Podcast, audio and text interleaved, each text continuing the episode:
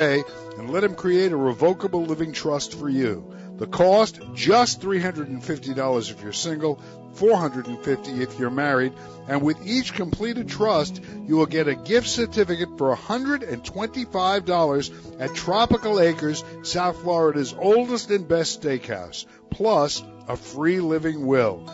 Call today at 1 877 Ask Adam. That's 1 877 275 2326. Tell them Steve Kane sent you. This is Health and Wealth Radio, AM 1470, WWNN Pompano Beach, and WKIS HD2, Boca Raton, Miami, Fort Lauderdale. Hi, I'm Clint Black. Have you heard of Rett syndrome? I hadn't until my niece Courtney was diagnosed. Rett syndrome is a neurological disorder which occurs mostly in girls. It's often misdiagnosed as autism or cerebral palsy. Rett syndrome strikes without warning. A girl with Rett syndrome starts out as a happy, healthy baby until 6 or 18 months of age when something goes terribly wrong. She loses the ability to speak, use her hands to play with toys, or even feed herself. She may also lose the ability to walk. A girl with Rett syndrome makes constant hand washing or hand wringing movements. By the time she is three years old, a girl with Rett syndrome is severely handicapped. The International Rett Syndrome Foundation hopes to find the families affected by this devastating disorder and provide care and research that will make a difference. Research is urgently needed to accelerate treatments and find a cure. Please call 1 800 818 7388 or visit RettSyndrome.org today. Your help is our hope. AM 1470 WNN with more of what you need to know. Tune in for No Bones About It with Dr. Alvin Stein Tuesday mornings at 11 on South Florida's Health and Wealth Network. AM 1470 WNN. What you want to know. What you need to know. This is South Florida's Health and Wealth Radio. AM 1470 WNN. The opinions expressed on the following sponsored program are strictly those of the host, guests, and callers, and not necessarily those of this station, its staff, management, or sponsors.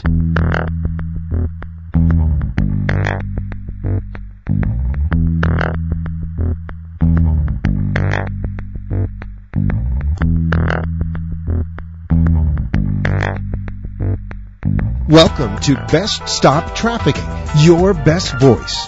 Hosted by Linda Sullivan, certified master coach for victims of human trafficking. In fact, BEST stands for Building Empowerment by Stopping Trafficking, specializing in aiding the victim to pursuing and prosecuting the trafficker. And now, here's Linda. Hi, this is Linda Sullivan, and I am here with my co-host, Etty Foodman. Hello, everyone. And I'm also here with uh, Northeastern intern for Best, Sarah Solomon. Hello. Well, that was chipper.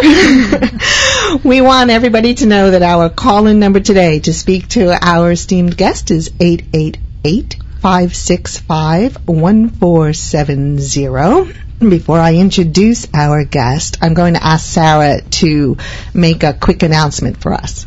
Judge Mary San Pedro Iglesia has written a poignant memoir about strength and hope in the midst of tragedy. In April 2010, San Pedro Iglesia's husband of 20 years was diagnosed with head and neck cancer.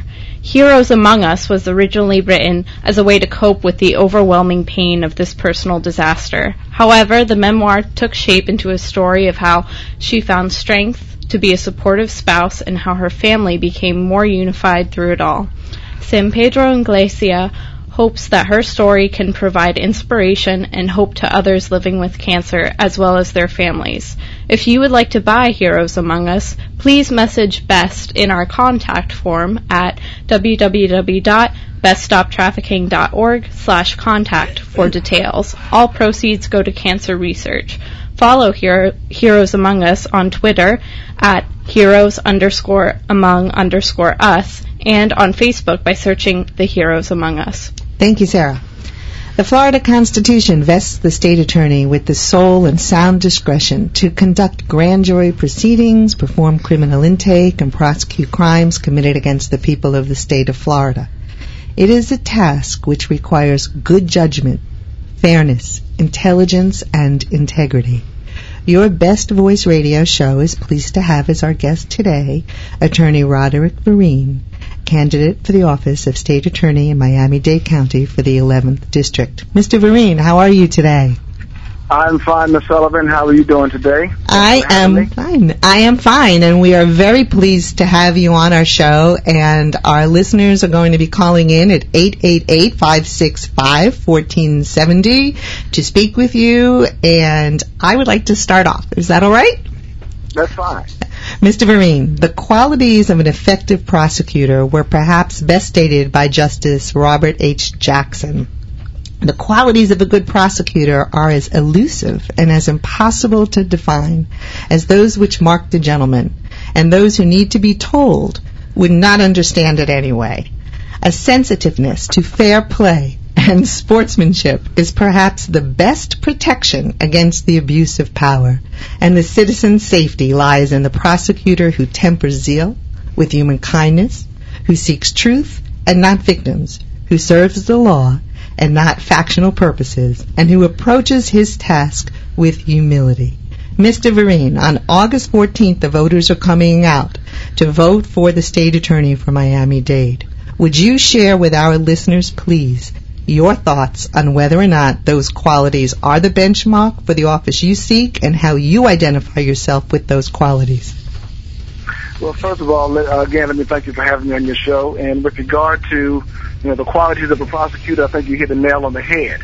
Um, my first job as an attorney was an assistant state attorney in the Second Judicial Circuit, which is up in Tallahassee, Florida, under, under the guise of Willie Merritt, who was still the current state attorney.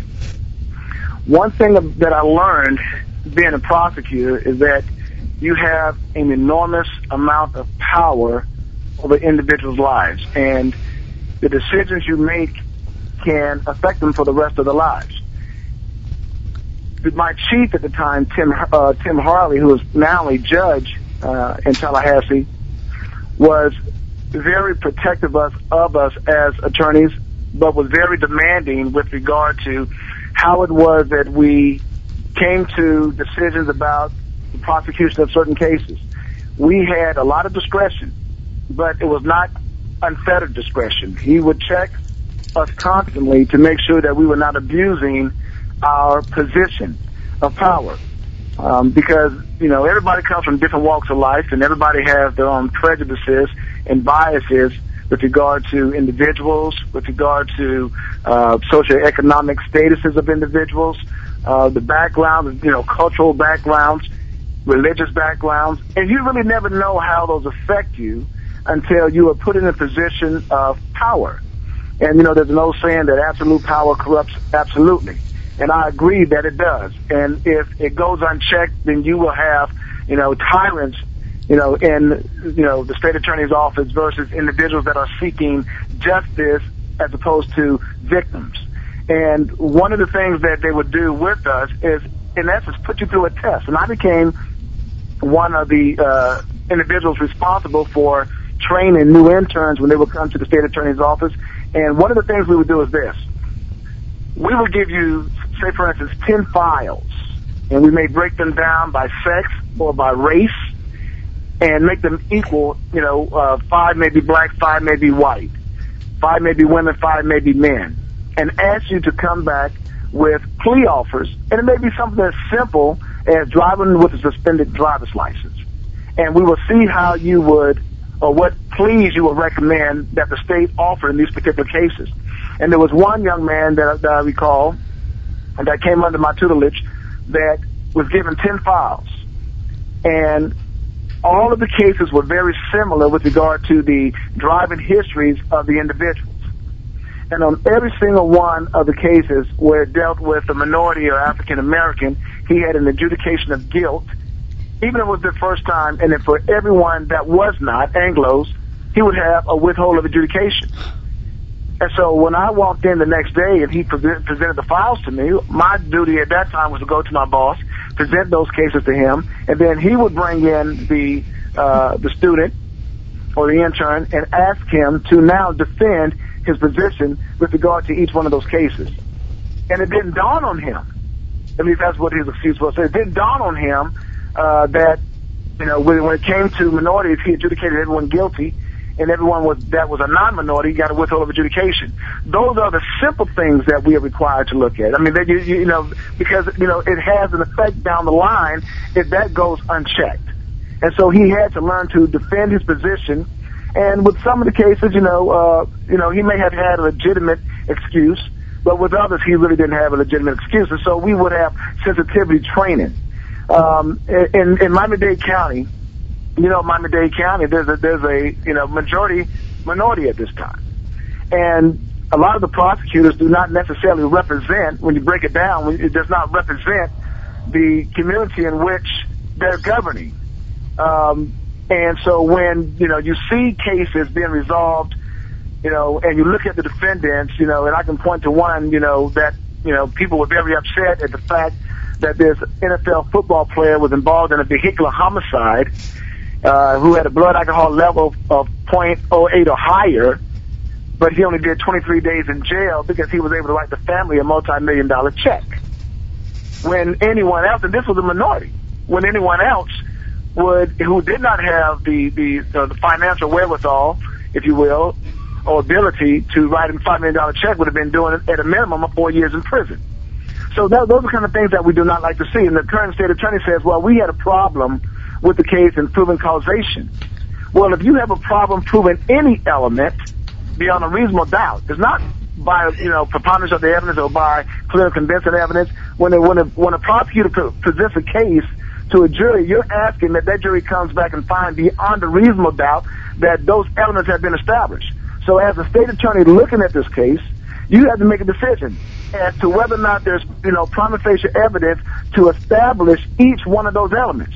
If you know that you don't have that, then you know what you don't do? You do not charge that case.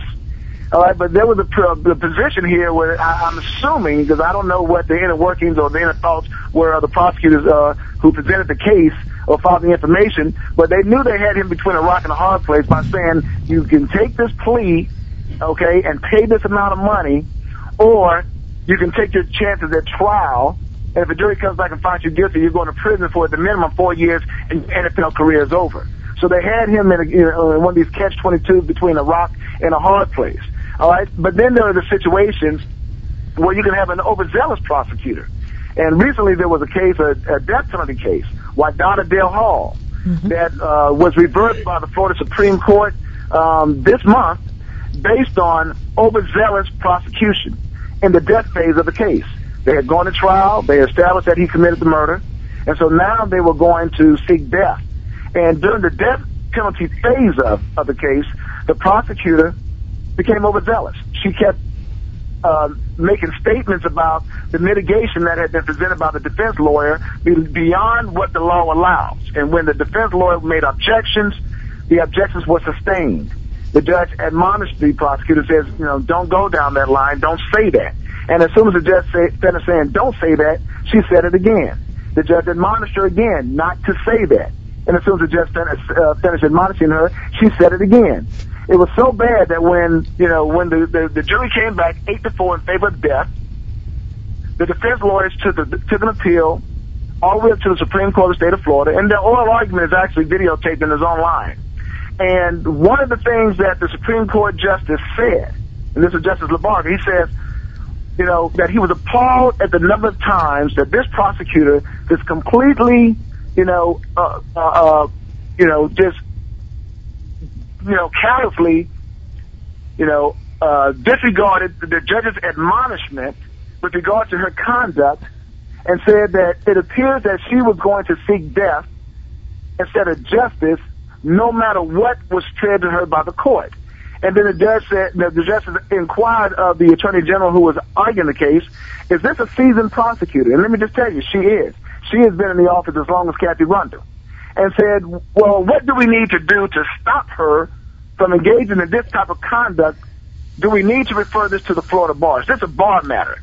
And then the, the assistant attorney general says, well, judge, you know, you handle it the way you handle it, but, you know, far, far, far as I'm concerned, you know, uh, you know, although she was overzealous you know, it didn't rise to the level that this case needs to be reversed. The Supreme Court disagreed with her and they reversed it. There's been another reversal very recently, and I can I cannot cite the case right now, uh, but it was brought to my attention yesterday that there was another case that's coming down the pipeline where it was also reversed based on prosecutorial misconduct.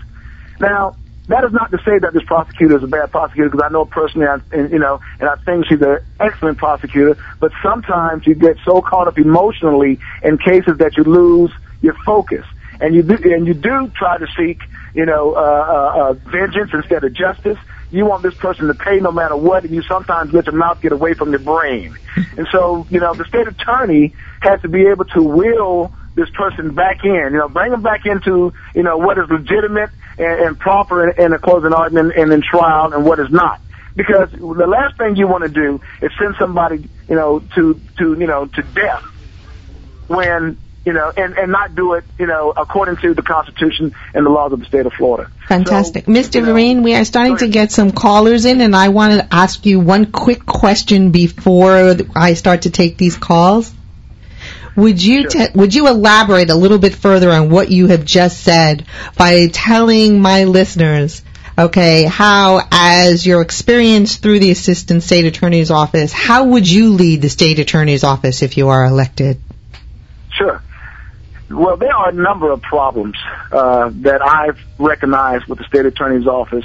Um, and you know, they say leadership starts from the top.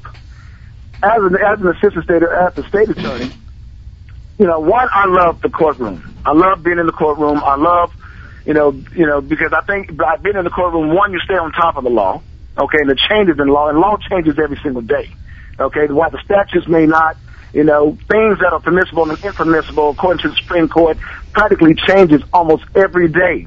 And so you have to be in the courtroom to be on top of things and to make sure that your assistants are seeking justice, not just justice for the community, but also justice for the victims, and also making sure that a person who has been charged receives a fair trial. Okay, and that's what we're looking for. Prosecutors that walk in and make sure that they defend the Constitution in the state of, you know, the state of Florida and the United States by making sure that any individual that comes to the state attorney's office is going to get their day in court. Okay, if you're guilty, then you know you you you negotiate a uh, you know a plea if you can to save yourself some time. If you want to roll the dice and and and and and see whether or not the state can prove you guilty, but that's what the state is there for. We don't bring a case unless we can absolutely prove that you're guilty. But then, if, you know, it's up to a jury to decide whether or not the state has proven his case.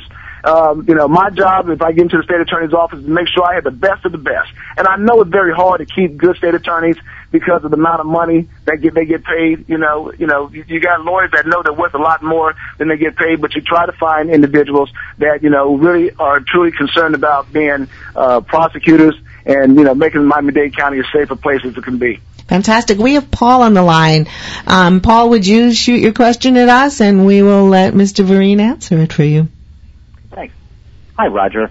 In How you doing, Paul? of sexual trafficking, it's important that victims are protected and have lawyers, which is not normally what prosecutors prefer. But if you are elected as state attorney, will you look at this situation to make sure everyone works together to get tra- the trafficker while allowing the victim to be protected? Let me just say this to you, Paul, uh, and that's a good question. I appreciate the Miami-Dade. The, the, the, let me just say this: the whole system over there right now on both sides, the prosecution of these cases, the defense of these cases. It is, you know, when it comes to sexual offenders in Miami-Dade County, that whole system is a mess. Um, I'm not sure if you're aware uh, but there are a lot of individuals that are currently sitting at the Florida Civil Commitment Center. We call those the Jimmy Ryce cases, the sexual predator cases, who have been convicted of sexual violent offenses and have been sentenced to prison as far as, you know, 25, 30 years ago that have served their time and they're now sitting at the Florida Civil Commitment Center waiting on a trial. Okay? Now the law says that they're entitled to a trial within 30 days um, of being civilly committed. Okay, when I say civilly committed, being detained for purposes of civil commitment. Let me let me make that clear again. After well, six months before a person is released, the state of Florida, through the Department of Children and Families, has to evaluate that individual to make to see whether or not that individual qualifies under certain criteria to be classified as a sexual violent predator. Okay, if the state uh, uh, uh, doctors, okay, uh, their, their team of doctors make an evaluation and a determination that this person qualifies, then it is referred back to the state attorney's office. They file a civil petition to commit that person, and then within within 30 days, that person is entitled to a civil trial to see whether or not they should be released or whether or not they should be detained for further treatment. Okay. Um, and let me just say this: there's there are over there are over 100 individuals that are sitting there that have not had their day in court yet, and it had gotten so backed up that the Supreme Court had to literally order the state of Florida to try these individuals. I'm saying that because one of the things that uh, the regional counsel's office came to me uh, a few years ago, Bob, I guess it's been maybe a year, year, year and a half ago, two years ago, and inquired as to whether or not. There, uh, let me back up. There was a civil will. There's a will for lawyers who, in essence, were vetted for purposes of handling these cases because those are civil cases that are tried in the criminal courtrooms, and they, they it is still such a mess that that the state of Florida, the Supreme Court believe that these individuals' rights are being, you know, trampled upon by the state of Florida because they have not had their day in court. And this is all over all 67 counties. And so we've been trying to get lawyers to go in here and try these cases. I've tried some myself with regard to making sure that these people are either committed for further treatment, or if the doctors come back and say they're not in the state, have they even evaluated some of these individuals, the state's doctors, and says that these people no longer qualify. They no, uh, no longer qualify as sexually violent predators, and they've been, uh, if you will, uh, released. Sex trafficking, as you know, is a major problem in in, in the state of Florida. Uh, recently, there was a case in Broward County, a gentleman by the name of Mosey, uh, for lack of a better term of calling him a gentleman, by the name of Mosey was sentenced to nine life sentences and one sentence of 30 years based on the fact that he was uh, trafficking and pimping out girls between the ages of 13 and 17. Judge Demetrius, uh, Demetrius sentenced him in, in federal court, so he'll never walk the streets again. He had his wife involved. I believe she got 13 years uh, in prison, and his son was involved. All right, uh, you know, you've recently seen, uh, maybe you have, maybe you haven't, that in Miami-Dade County, I think there were four cases brought against um, uh, individuals in foster care um, who were foster parents, and they were, you know, pimping out these young girls, uh, doing the same thing. It's a problem. It is a problem. There's an overhaul that needs to be done. Okay, uh, in Miami-Dade County, you know, we have sexual offenders who are living up under the bridge, and I'm gonna tell you personally, I do not think that makes Miami-Dade County safe. All right, uh, we have to find a, a better way of dealing with sexual offenders uh, making sure they get, you know, tried as, as expeditiously as the statutes allow. Those that are convicted, make sure they're put away. And let, let me just tell you this, you know, the problem that a lot of folks have is that these folks get out and they're back on the streets again. And listen, you know, I think that you need to get with the legislators and say, listen, if a person does this to a child, then you need to make it a mandatory life sentence. Okay? Because if you do that, then those that are engaging in that, that type of conduct know what's going to happen. It's almost if you commit first degree murder. You know what's going to happen. You're either going to do life in prison, or you're going to do, uh, uh, uh, uh, or you're going to get the death penalty. Folks are in, engaged in this, in this type of conduct without the fear that they'll do a life sentence. Okay, unless they're in federal court. Because I can tell you almost every federal case I've had where, or seen where a person has committed you know, uh, uh, uh, uh L&L and lunacy misconduct and raping of a minor, they've gotten life in prison. Okay? Uh, but when you're in the state system, I've seen, you know, when it's uh, familial contact, you know, that these people aren't going to prison for life. They'll get, you know, 10, 15 years, or some have even gotten probation in these type of cases. You know, and the victims therefore don't feel like they're being protected, you know, protected, and, and therefore they don't feel the need to want to come out and speak about it because you know, all, you know, you, we know how children are, and when they are victims of this type of abuse, they very rarely speak out on it, and so we need more of that. Okay, but I will want, you know, in order to make this, you know, this community safe, is that you got to find a way to get the get the, the community to understand that if you gauge in sexual battery on a minor, okay, that you can best believe you will be doing the rest of your life in prison. But that's not gonna that's not gonna happen unless you got judges who want to enforce the law like that, prosecutors that go in there demand these type of sentences. But all too often, what you have are family members of the victim that want to come out and say, "Listen, I don't want to put my child on the stand after relive this, so therefore I'm agreeable to." You know, probation. I'm agreeable to five years. I'm agreeable to ten years. And I think that's where the problems lie. Mr. Vereen, We have another question for you. Eddie, you have a question. Yes, I do. Uh, Mr. Vereen, Senator Sachs was on the Best Voice radio show and had the following to say about DCF.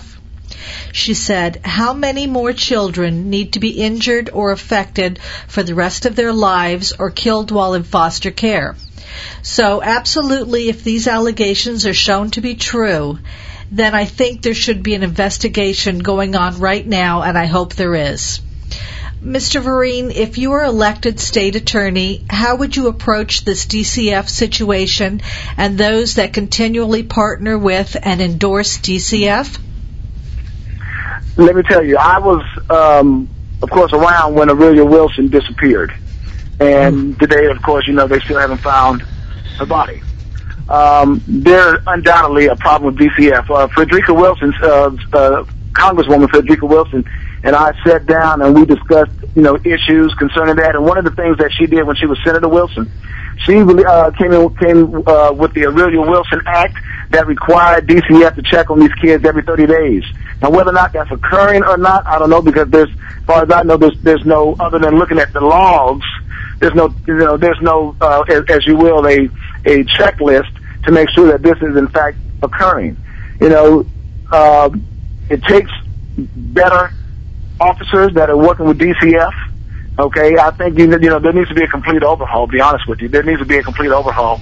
And you know, my thing is that if I was a state attorney, and I don't know how many cases there are right now pending with DCF where kids have been abused as a result of being in foster care, but we all know that foster care is a big problem. I don't know the, I don't know whether or not they're constantly checking these individuals to see what their backgrounds are, whether or not, you know, because they qualified as a, as a, uh, for uh, foster care, whether or not they committed any crimes since then that will disqualify them from foster care, whether or not anybody's going and checking the quality of the, of the living conditions that these children are living in, whether or not these officers are sitting down on a one-on-one basis and making sure that these kids have not been abused. Because sometimes it may require that you, you know, that these counselors sit down with these boys and girls to ask them, you know, in a, in a one-on-one setting, have, has anything occurred you know, that they feel that, you know, was improper? Has any, have any comments been made to them by the foster parents that make them feel that they're in danger?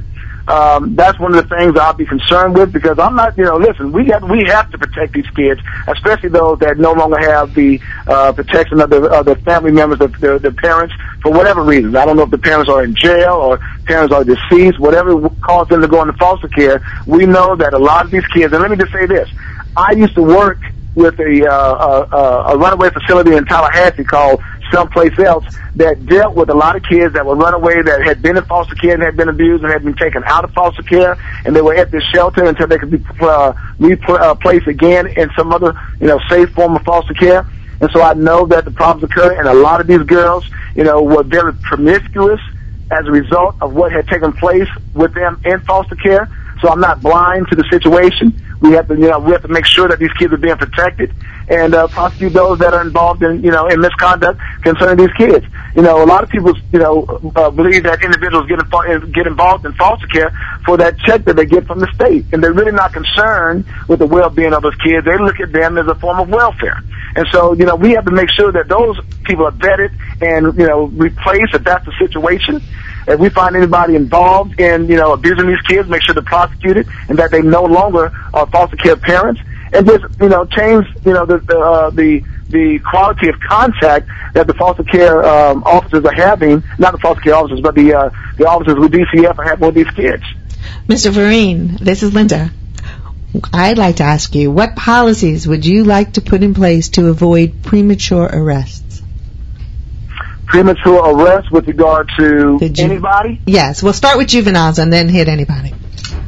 Well, it, it, it, one of the things that has been occurring with, with the juvenile system, and recently Dr. Bendross-Mindingall, who sits on the Miami-Dade County School Board, appointed me to sit in her stead on the ad hoc committee concerning uh, stu- the student conduct, code of conduct, and truancy. Um, one of the things that has been happening is that there has been a a large number of kids being uh, suspended from school because of truancy, which then leads to these kids being uh, uh, what should I say un, un uh, supervised while the parents are at work. You know, you recall the situation with Trayvon Martin. Yes. Uh, here he was suspended from school. So they took a kid who they believed had committed misconduct in school, suspended him, and now he has no parent looking over him during these days of suspension. And then, of course, he's away from Miami-Dade County. He's, up in Sanford, and he gets killed. And one of the things I, I spoke to the to the to the uh,